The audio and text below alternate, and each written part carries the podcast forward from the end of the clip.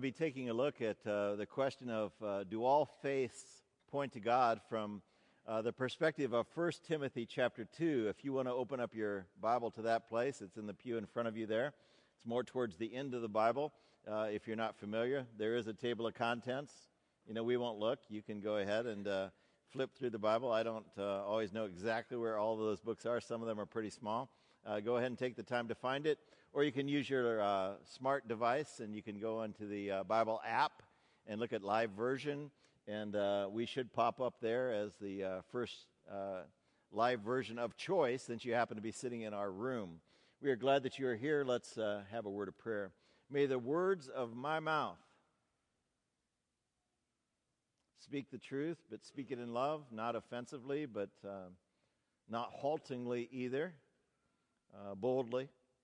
May the words of my mouth and the meditation of all the hearts, may those in the room also hear without ire, without easy offense, uh, willing to submit and, and just ask, What is your will for their life? and to be subject to it. May the words of my mouth and the thoughts of all the assembled hearts be what you would have them be acceptable in your sight, O Lord, we pray through Christ Jesus. Amen. Well, as we begin, uh, let me just first qualify uh, this message uh, before I get to that actual text from 1 Timothy chapter 2 that God desires all people to be saved and come to the knowledge of the truth. Uh, first of all, when I speak on any given subject, I can only speak to the limits of my knowledge, and I am not perfect, so I, uh, I welcome hard questions.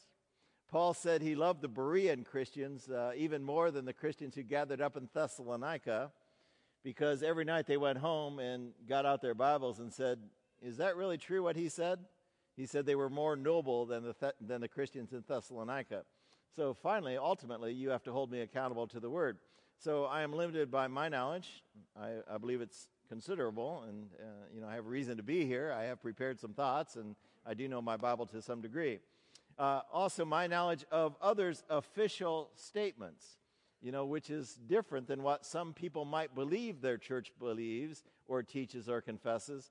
You know, I can only go to their official statements.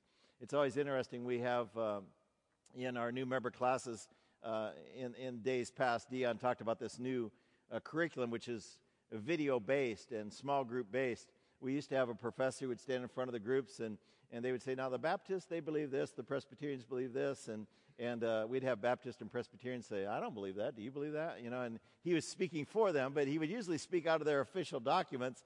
And you make the assumption that everybody in those churches believe what they teach and confess. I don't make that assumption about you, you know. Uh, I think you have to uh, make peace with what I teach, and, and each one of you uh, may believe uh, a different nuance of what uh, I find to be true in the Bible. That's my second point. Don't assume that everybody associated with a certain faith or a certain religion automatically accepts their official position as their own.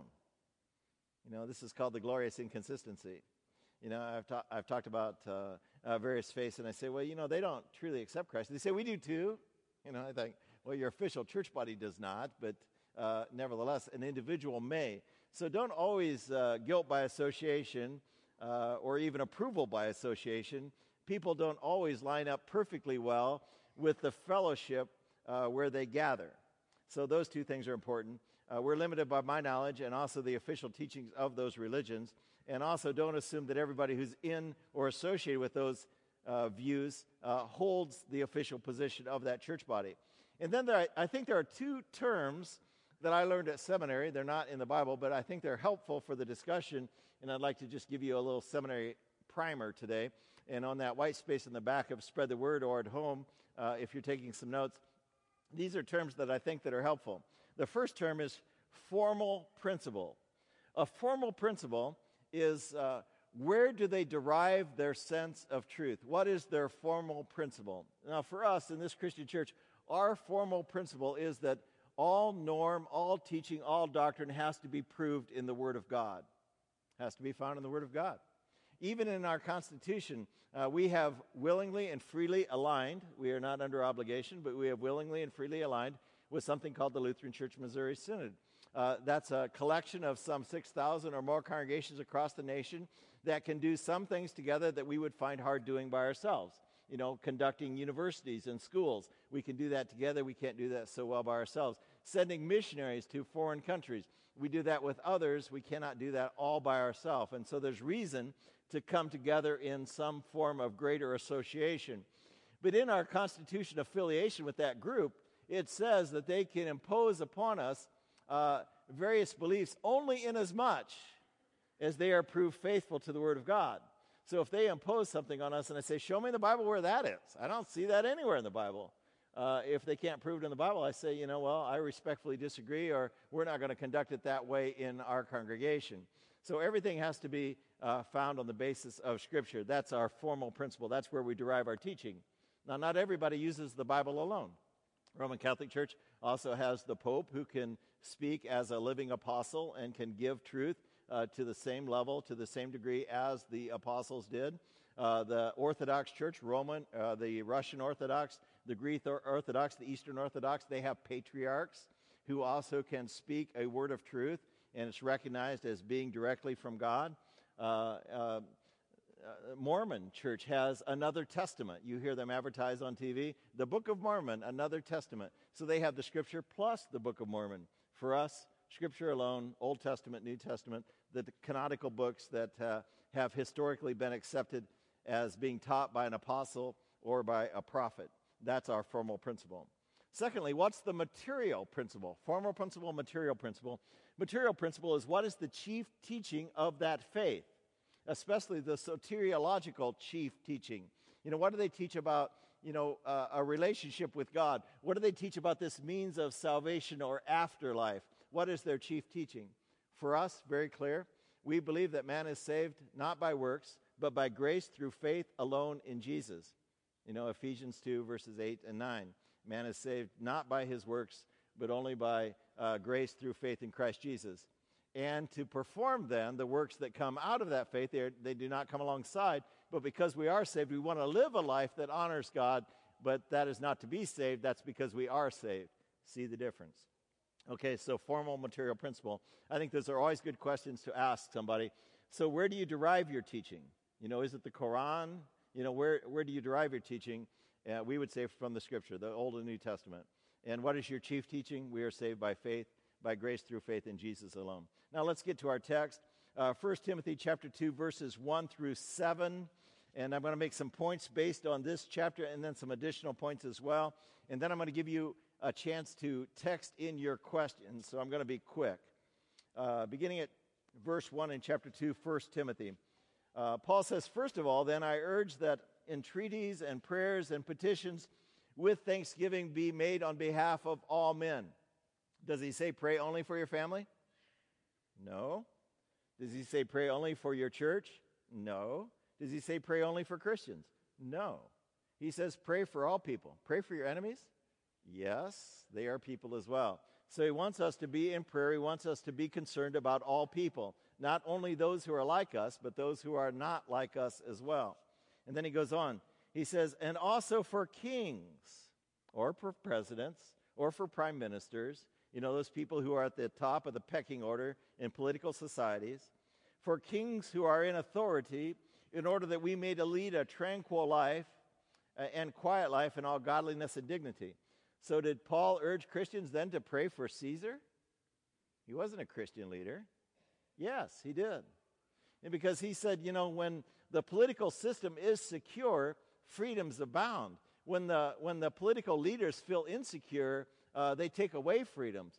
Paul, Paul cared, as we all care, you know, how our government is led, but he was more concerned about the ability to share the faith in a governmental system, whether it was, you know, anywhere in the world that he happened to be traveling. So he would always pray for political stability for the sake of the gospel, and so we should too. You know, uh, I, I, know this gets muddled in American Christianity. Uh, you know, s- uh, some people can't separate these two and I think there's value in doing that. We are American citizens, and you should have an American citizen's voice. Luther called that the kingdom of the left. You know, you should, you should be actively involved in politics and, and put the best government you can possibly put in place that would hold your values. it may or may not hold your values, you still pray for them. You still pray for whoever happens to be that leader so that we have that peace to conduct our ministry because uh, whether it's a Christian or a non Christian, uh, we want peace so that we can do our Christian thing uh, in that society, however it is organized. Let's move on. Three, four, five, six, and seven. This is good and acceptable in the sight of God. Why? Because he desires all people to be saved and come to the knowledge of the truth. For there is one God and one mediator also between God and men, the man Christ Jesus, who gave himself up as a ransom for all, the testimony born at the proper time. The testimony uh, not, not born in terms of uh, Bethlehem, but the testimony given to the world at just the right time. And this and for this I was appointed as a preacher and as an apostle. The word literally means one who was sent. I'm telling the truth, I'm not lying as uh, one who was sent to the non believers, to the Gentiles in faith and truth. Although Paul himself was a Pharisee, he was raised in the Jewish culture. God said, Paul, I want you to go uh, among the culture that is not largely Jewish uh, throughout Asia Minor. I want you to even go up into Rome. I want you to go up in, in Galatia and uh, Philippi and uh, Corinth and all of those non Jewish places and testify to Jesus because God wants all people, not only Jewish people, but even people who don't believe in the Old Testament also to know who Jesus is. So let's derive some teaching uh, from this section of the Bible that I just read. First of all, God wants all people to be saved. He always has and He always will. Even in the Old Testament, He didn't want only the Jewish people to be saved. In fact, if you read the Old Testament with discerning eyes, He said the Jewish people should be a light to the world, they should be a flag to the nations. As God deals with them, whether in judgment or whether in blessing, other nations would say, look at how their God treats them. And, and so, whether they're being uh, uh, chastened by God, and they were for a time in slavery in Egypt, people would say, Why is their God this way towards them? And then they would have a witness. And so, he used the entire nation as a witness to the entire world. And, and God had a concern for the entire world back then, too. You remember the story of Jonah, swallowed by a whale, right? That may be all you remember about the story. But actually, Jonah was being sent to Nineveh. You know, he didn't want to go. He got on that ship going in a different direction because God wanted to save these Ninevites who did not believe in him, he wanted them to learn about him. So he sent this prophet up there. Prophet said, I'm not going. Got on a boat going the other way. Uh, God caused a storm, and the people said, uh, You know, why is God doing this to us? And Jonah said, I'm the reason. They threw him overboard, and God eventually got him to Nineveh. And uh, the, the city converted. It was a city state they converted, believed in God. And, and Jonah said, See, this is why I didn't want to come here. I knew you were gracious, and I think these non believers should get what they deserve. Human nature. You know, that's the story of Jonah. And uh, God demonstrated, even in the Old Testament, that He wants all people to be saved, even though we sometimes don't. Nowhere in the Bible can you show me that He has predestined some to be saved and some to be damned. God wants all people to be saved and come to the knowledge of the truth. And so he wants us to bring that message to the ends of the earth. Secondly, God wants all people to know the truth, not only to be saved, but to know truth. This is why we gather in the church. You are all saved who believe in Christ Jesus as your Lord and Savior. You could all go home. You don't need to be here. Just come every now and then. And some people kind of believe that. You know, I'm saved. I don't need to go to church. I know Jesus died for me. Well, there's more to it than just dying for you. Hebrews chapter 6 says, Can we move on now past the elementary teachings of the faith? Because there are other things that you ought to know that are good for your life and good for the world. And so we continue to make it our life's journey to study His Word so that we can not only know the doctrines leading to salvation, but also the doctrines leading to the abundant life. For I have come that you might have life to the fullest, Jesus said. He wants us to know salvation, He wants us to know all the truth. At one time, all people knew God and all people knew God's truth. Some people say, well, what about those people who, uh, who uh, have never heard of God? At one time, all people knew of God. And uh, this has relevance in our contemporary society, too, because I sometimes have parents saying, you know, well, we, we believe in Jesus. I don't see why we need to go to church all the time. Well, there's that their children. You know, the children's grandparents went to church all the time. Parents don't go as frequently uh, children will go not at all. And what happens to the third and fourth generation then? You're only one generation from people who used to be believers. It's very, very important that we demonstrate and not just hold uh, as a principle our Christian faith, that we demonstrate it to the next generations that are coming up behind us. Uh, at one time, all people knew God. At the time of Adam and Eve, all people knew God, all of their children. And then during the flood, all of Noah's children knew God. At some point, somebody decided, I don't need that in my life. They didn't just decide that for themselves, they decided that for their children. They decided that for their grandchildren. They decided that for their village. They decided that for their region. And eventually, they decided that for an entire nation that left God based on one person's movement. That doesn't mean that God doesn't care. You know, even though the devil brought sin into the world and with it came uh, this rebellion against God, God immediately, even when sin came into the world, immediately responded to sin by promising a Savior. Even to Adam and Eve in the first sin in the first garden, God didn't want them forever separated from Him. So He said, I'm going to send a Savior. And He's going to crush the, the head of Satan. He's going to destroy him, although He Himself will suffer uh, in the doing. God immediately responded to our lost condition. And in verses 5 and 6, he reiterates how God responded. For there is one God, the true God in heaven, and he has sent one mediator between God and men, the one who was uh, sent to bring us back to a relationship with the Father. Who was that? Uh, the man Christ Jesus, you know, who was true man and true God, Emmanuel, God in human flesh. And he gave himself as a ransom, you know, a payment so that we could be restored, all of our sins paid for on the cross, so that we could be restored into a relationship with God in life and also in death, who gave himself as a ransom for everyone, even those who don't believe for him, even those in hell. Jesus died for them as well. It's not effective if we don't believe, just like if I'd write you a check and you never cashed it, it would be worth the money I, I have in my bank. But if you never cash it, it's like you don't have a promise at all. It's like you have no uh, blessing at all. He says, I'm telling the truth. For this I was appointed a preacher and an apostle. Um, four, uh, God did not leave the salvation of those who are far from him to chance. He did not leave it to chance. You know, even in his foreknowledge, God knew that there would be this separation. There would this, be these families and there would be these nations that would leave him and no longer associate with him. He did not leave them without witness. Uh, he gave them a conscience and he gave creation to constantly bear testimony to them. We call this the natural knowledge of God. Paul speaks about it extensively in the book of Romans. He says in chapter 2 of Romans, he says, when non believers, Gentiles, when non believers who don't even have the Bible do instinctively the things that the Bible requires, isn't it fascinating in, in this world? I mean, that all cultures, even those who don't know God, know it's wrong to steal, they know it's wrong to lie, they know it's wrong to hurt innocent people. They know it's wrong to murder. Why? Whatever happened to Darwinism, survival of the fittest? Why not just kill and take anything you want? Why is that morally reprehensible in every culture? Because people have the law of God written on their heart. He says, when those who don't even have the Bible do instinctively the things that the law requires, they show that the law is written on their heart. They have a conscience that bears witness. It either accuses them or it excuses them. You know, we have this moral fiber that God has put on all men. And we have to ask, why is that? And it drives us in search of God. That's Paul's whole argument. I can't go into it at, at great length. His whole argument in the opening chapters of Romans is, you know, they have this conscience that should drive them to find uh, the reason why they have it. They have this creation that should drive them to the one who created.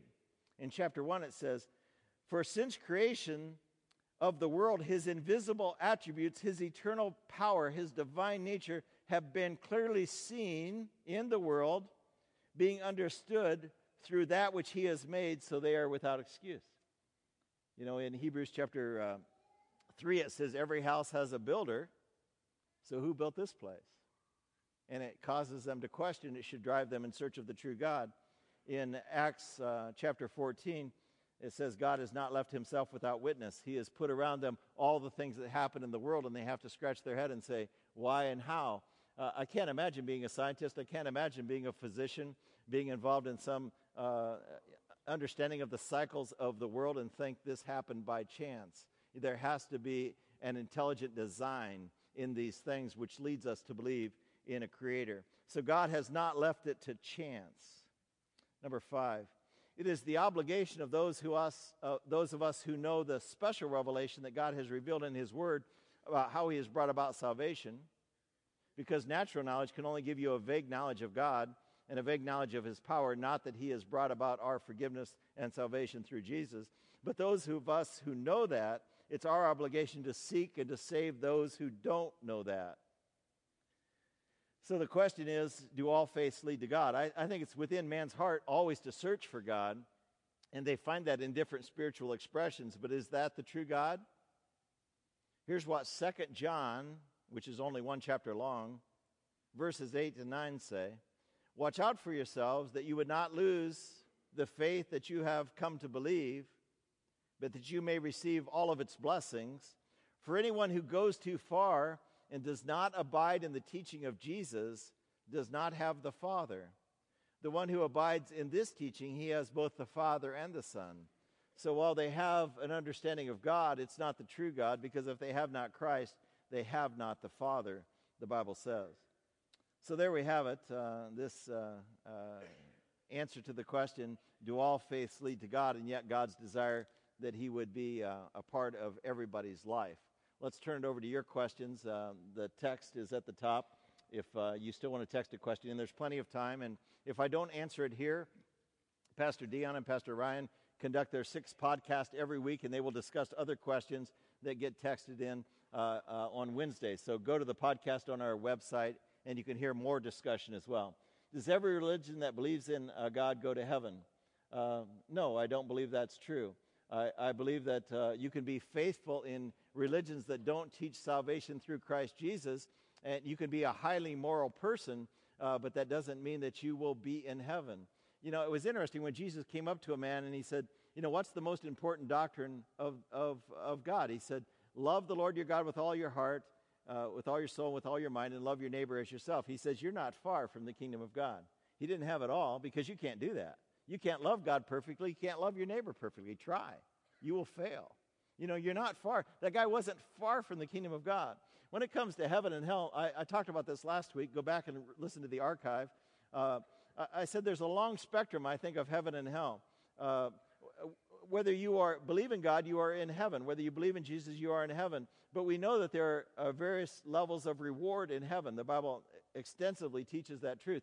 We are there by grace through faith in Jesus only, but you will not lose your reward. There are rewards for those who have served faithfully in heaven. I won't be jealous of somebody who has a greater reward, a greater position of honor in heaven. I'll be happy for them just as I am for my kids or anybody else. There's no jealousy in heaven. That would be sin. But there will be differences. And I think conversely, I think there will be differences in hell. I don't think everybody will suffer the same degree of suffering in hell. But you are either with God on earth and with God uh, in heaven or not. God does not force himself on people if people choose not to have God in life, they will not have God uh, in heaven. And I think if God is light, then what is not being with God? It's darkness. You know, if God is love, then what is not being with God? You know, it's something other than love. You know, maybe it's conditional, not unconditional love. And so I think there are degrees of suffering, even as there are degrees of glory. Next question. Uh, the Jewish people don't believe in Jesus. Does this exclude them from heaven? Paul wrote extensively about this in Romans, uh, I think, 6 and 7. He said, I wish I would even go to hell, he said. Can you imagine? You know, if those for whom the promises were made would accept Jesus, you know, he was, he was so concerned that they might not accept Jesus. Uh, I think it's required that they accept Jesus, but we don't pass judgment too quickly on them. I, I think the best way to witness to people is to ask them what they believe. You know, I, I uh, have friends who are Jewish. I, I, play golf at a course that used to be largely Jewish. I even play with a rabbi sometimes, and we have interesting discussions. You know, I, I like to ask him questions, you know, about what he believes, and it frustrates him a bit. He's here to play golf, he'll remind me. And, uh, and uh, I said, obviously, you're not playing that very well, so let's talk. And, uh, and, uh, and, and so we'll talk, and then what always happens then is he asks me questions. He runs out of answers. I don't run out of answers typically. You know, I, I, I know what I believe. I know what I believe.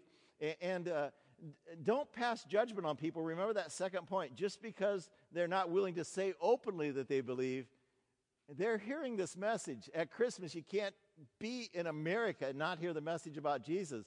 Just because they might be secret in their faith, it doesn't mean they don't believe. So let's not pass judgment. Let's just continue to do what we're asked to do, is to share Christ with them. And whether they are open or not open about it, uh, we aren't the ones to make that judgment. Let God make that judgment uh, in the final end. And as I said, you know, uh, Jesus said, I am the way, the truth, and the life. No one comes to the Father but by me. I can't change that. I can't, say, I can't say there are many ways that lead there. No one comes to the Father but by me. So it's important that they accept Christ. And it's important. Otherwise, we should bring all of our missionaries home. Why bother their, those people? They have their way to heaven, we have ours. It's not what the scripture teaches. We send our missionaries because there's one way, and we want to share that way. And we do that to the best of our ability. And man, there are organizations that do that in every culture and in every language, and you should find them and support them. Jehovah Witnesses and Mormons claim to be part of Christianity. Are they? Uh, some are, some are not. You know, I, I don't know. You have to talk to individuals uh, because uh, my son, who, who uh, conducts Christian ministry in Idaho, uh, finds that most Mormons uh, hold the basics of the Christian faith as they are taught. Now, is that the official religion that they are taught? No uh, you know, the official faith of the Mormons is that Jesus became a God and you can become a God by your faithfulness as well. That you pre existed as a spiritual being and this is your testing time and you will have to answer for it in the afterlife. That's not taught in the Bible. It's nowhere taught in the Bible. But do most people in that church believe that? I don't know. I don't think so. I, think, you know, the Mormon Tabernacle Choir, they don't sing better Christian music than that. You know, and how can you sing that stuff and not understand what it says? You know, so let's not be quick to pass judgment on what any individual associated with those uh, churches might believe. Let's just continue to witness to the truth. It's not our place to judge whether they do or not. It is our place to judge the things that they teach as being true or not true based on what we know to be true in the Bible. And while I'm on that subject, the question should arise, and it, maybe you're just too polite to ask it what makes us think that we're right and they're wrong? The Bible. See, the Bible's a factual book. It's not a philosophical guide to life that some wise people said, you know, here's what I think, here's what I feel. No, it can be examined. We have in our bookstore a little track. We mentioned one last week. We're not going to hold one up every week, but uh, this one's down there for a buck, and it, it's called Reasons to Believe. You can examine the Bible. You can examine the history of the Bible outside of the Bible itself. You can examine the people outside of the Bible itself. You can examine the wars outside of the Bible itself. You can examine the geography outside of the Bible itself. You can examine the predictions and the fulfillment outside of the Bible itself. You can prove factually the Bible's trustworthy.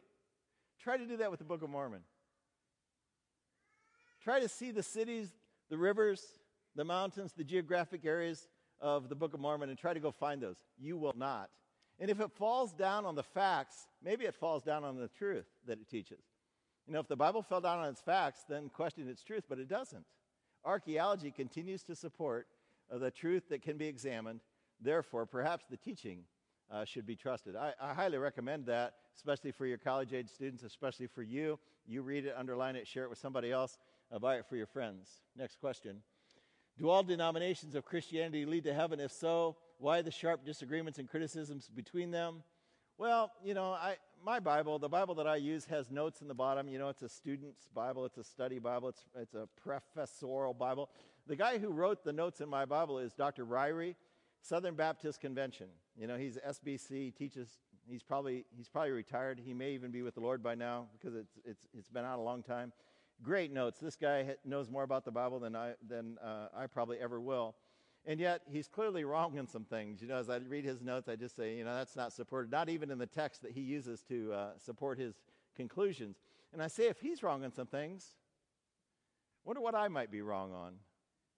You know, there's probably some things that I might think I'm absolutely sure about. So I think, I think the basic Christian issue is what is their material principle? What do they teach about Jesus? What do they teach about salvation? Those Christian churches that teach that Jesus Christ was born as God, He lived, He died, and through faith in Him we are forgiven, people who follow that truth are saved. Even though their preacher, even though their denomination may teach many other things that I do not agree with and, and do not found proved in the Bible. So I, I think that's the answer to the question. Yes, yes there are many uh, in those faiths who teach things that I would never teach. I believe they're even wrong. Uh, They may even have a very liberal view of the Bible that it's not God's word, it's not inerrant, it has all kinds of errors. It just contains God's word. It's not God's word, it's not even inspired. It was just written by wise guys uh, who knew something about God. Uh, even in those churches, if they teach Jesus Christ as Lord and Savior, and if you believe in Him, you die, you go to heaven, then uh, although almost everything else is subject to opinion, uh, I think even in those churches, people could be saved. Amen? So, you know, I always say I'm a fan of people who preach Jesus Christ uh, even though they may teach other things that are in error. Oh, he said, You've been talking too long. We are not, we don't have any time for more questions. That's what he's saying to me. So, so that's okay. Uh, let me just make one last comment. Uh, and I think this is really important. I've never forgot it. It was a wise professor at my, uh, in my seminary training. Uh, and I think he was wise because he was a pastor most of his years. He wasn't, he didn't go right out of seminary and become a, a professor. He lived and worked among people for most of his ministry, and then in his older age, he went and taught other people how to be pastors. And he used to refer to this passage from Timothy uh, Preach the truth in love. You know, and, and I think this is essential. You know, truth without love is never heard. If you are a self righteous, condemning, judgmental Christian, you could be right and no one will listen to you. No one will pay any attention because of your spirit and your demeaning attitude. Teach the truth in love. However, if you're loving and say, it doesn't really matter what you believe, children, you know, in your own family, it doesn't matter what you do, that's not really love either. So these two have to come hand in hand love and truth. And I think that's really important for you. Uh, people won't believe what you say if you don't demonstrate the Spirit of Christ in your life. I, I see no time in the Bible where Jesus chased people down the street and demanded that they convert on the spot. You know, he let them walk away. And some of them, it says, became secret believers. You know, and I, I think you don't plant something and harvest it the same day, do you? It's just not the way. You may be the one who plants, somebody else may be the one who cultivates and waters, and somebody else may harvest. It's only your job to show Christ, and only your job to show Christ's truth in your life. Speak for yourself, don't speak for them, don't lecture, but don't deny the truth either. Say, for me, this is what I believe, and then share it. It has power. The Bible says God's word does not return to him void, it accomplishes the purpose for which it is sent. So it's not a fair fight. When you share the truth of God, the Holy Spirit goes with it, and it has the power, the power to change a heart. So that's, that's my closing statement. Let's, uh, let's uh, uh, have a closing prayer.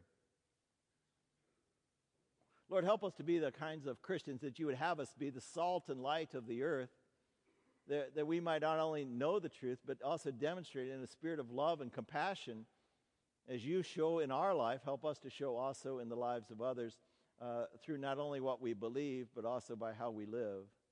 And we pray it all in Christ Jesus' name. Amen.